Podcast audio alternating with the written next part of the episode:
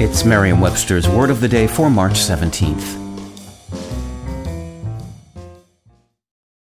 CarMax is putting peace of mind back in car shopping by putting you in the driver's seat to find a ride that's right for you. Because at CarMax, we believe you shouldn't just settle for a car, you should love your car. That's why every car we sell is CarMax certified quality so you can be sure with upfront pricing that's the same for every customer. So don't settle. Find love at first drive and start shopping now at CarMax.com. CarMax, the way car buying should be.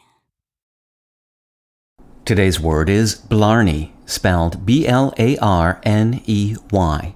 Blarney is a noun that means skillful flattery, blandishment. It can also mean nonsense or humbug. Here's the word used in a sentence. The bartender laughingly asked her gregarious patron if anyone ever believed his blarney. The village of Blarney in County Cork, Ireland, is the home to Blarney Castle, and in the southern wall of that edifice lies the famous Blarney Stone.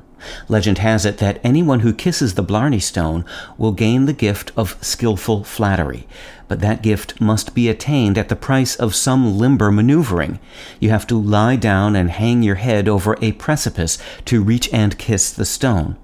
One story claims the word Blarney gained popularity as a word for flattery after Queen Elizabeth I of England used it to describe the flowery but apparently less than honest cajolery of McCarthy More, who was then the Lord of Blarney Castle.